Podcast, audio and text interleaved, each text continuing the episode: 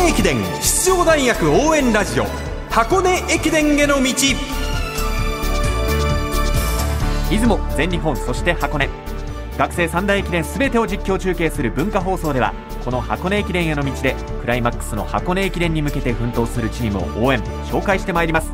こんばんは文化放送山田美仁です。そしてこんばんは箱根駅伝の道ナビゲーターの柏原隆二です。よろしくお願いしますさあ今日は大激戦となりました。第53回全日本大学駅伝のレースを上位に入賞したチームにスポットライトを当てて振り返っていきます。はい。ではまずこのチームです。順天堂大学2年生三浦龍司の姿が見えてきました。去年は1区で区間賞区間新。そして今年は2区でトップで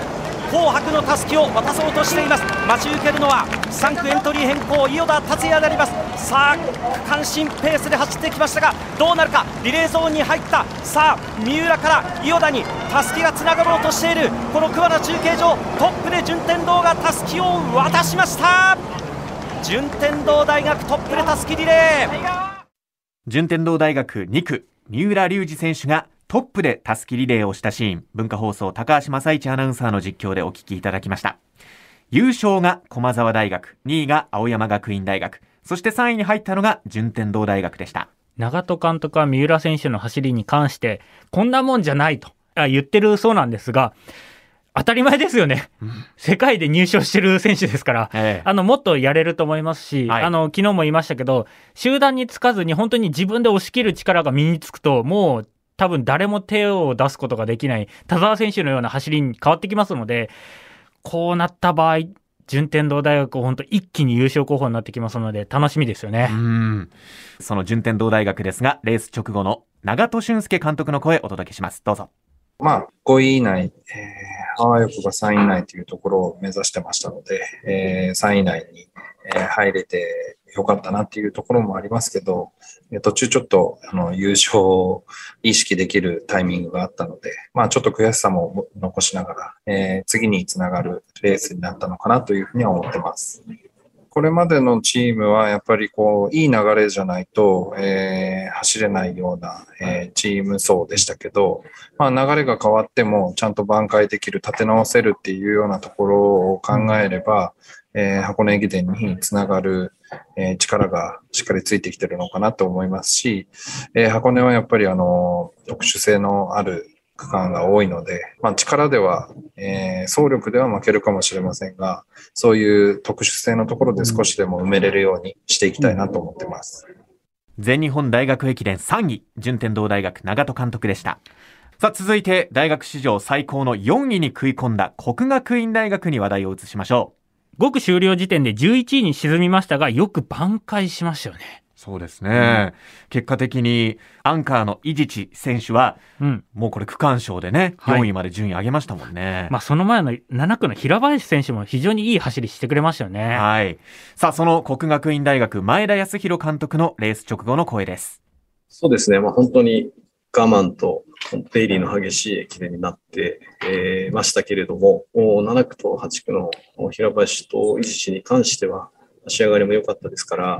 まあ、ここで勝負をしたいというふうには思っていました。どのチームもあのいいところもありますし、タイムは持ってるけど状態がまだ上がってない選手もいたりとかっていうのはあると思いますが、まあ、私どももエースの藤木が、えー、なかなかですね、夏ずっと故障してたものなので、えー、出雲もちょっと無理して使って、ダメージを与えてしまいましたし、えー、その後3週間なんとか立て直して、彼も前向いて頑張ってくれたんで、よく今日も繋いでくれたと思うんですが、あその部分でですね、平林と伊地、えー、島崎月がしっかり仕事をしてくれたことがですね、この4番につながったのかなというふうには思っております。あの、本当選手たちは、あの、よくやってくれたというふうに思うんですけど、まだやれるっていう手応えも正直ありますので、えー、まあ、箱根が本当のですね、1年間の総決算の勝負だと思ってますから、箱根でもやっぱり上位校と、でまだまだやっぱ国学院大学の強化っていう部分は、あの、いただいてないというふうに感じてますので、えー、僕らは強いんだというところを発信できる第98回の箱根駅伝していきたいなと思っております。国学院の前田監督でした。はい。伊地知選手、区間賞取りましたけども、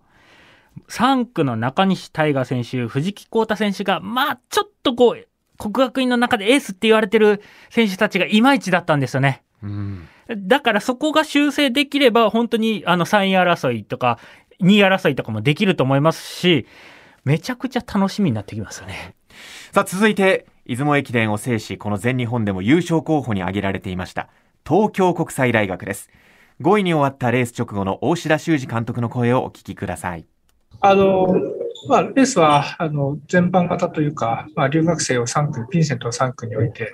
で、スピードのある選手を全般に置いて、できるだけこう、リードをこう作りながらというところで、えー、レースを進めたんですけれども、まあ、最終的に最後やっぱ長いところで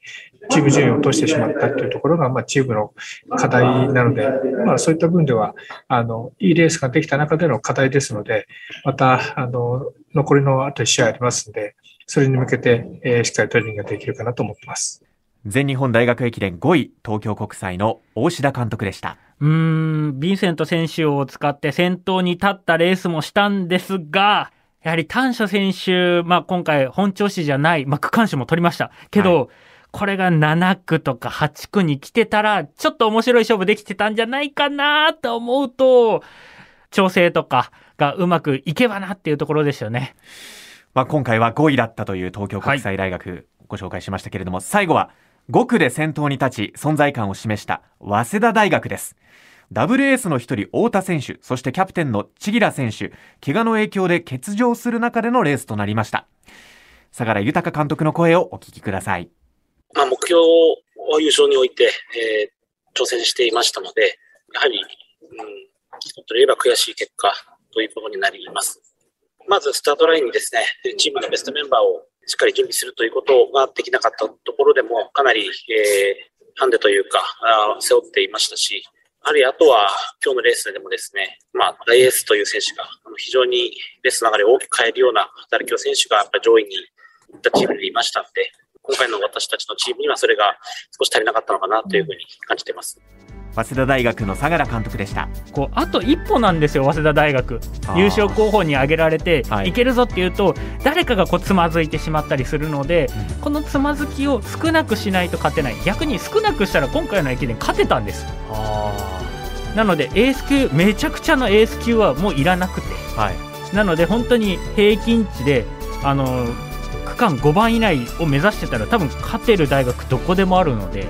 なのでまずそこを目指していくっていうのが非常に大事になってくるんじゃないかなと思います。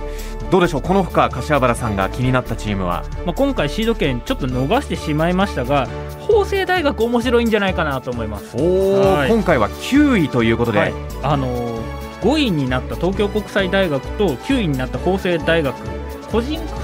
間を全部足していったんですよ区間順位を。全部足していった結果同じ59だった。んです数が少ない方がいいんですね数が少ない方がもちろんいいんですけど、はい、59だったってことはですよ、はい、5位になるチャンスはもちろんあったわけです、うん、でこう考えると法政大学に今求められるのはやっぱりゲームチェンジャーになる存在が出てくると一気に5位とかに入ってくるわけなのではあチーム全体としては法政大学も力があるよと。そう力があるんですけど区間賞1人欲しいですね。そういった選手が箱根で出てくるかどうかっていうのがね、はい、非常に楽しみです、えー、柏原さんの注目ということで箱根駅伝への道ここまでナビゲーターの柏原隆二さんとお送りしました。ありがとうございました。ありがとうございました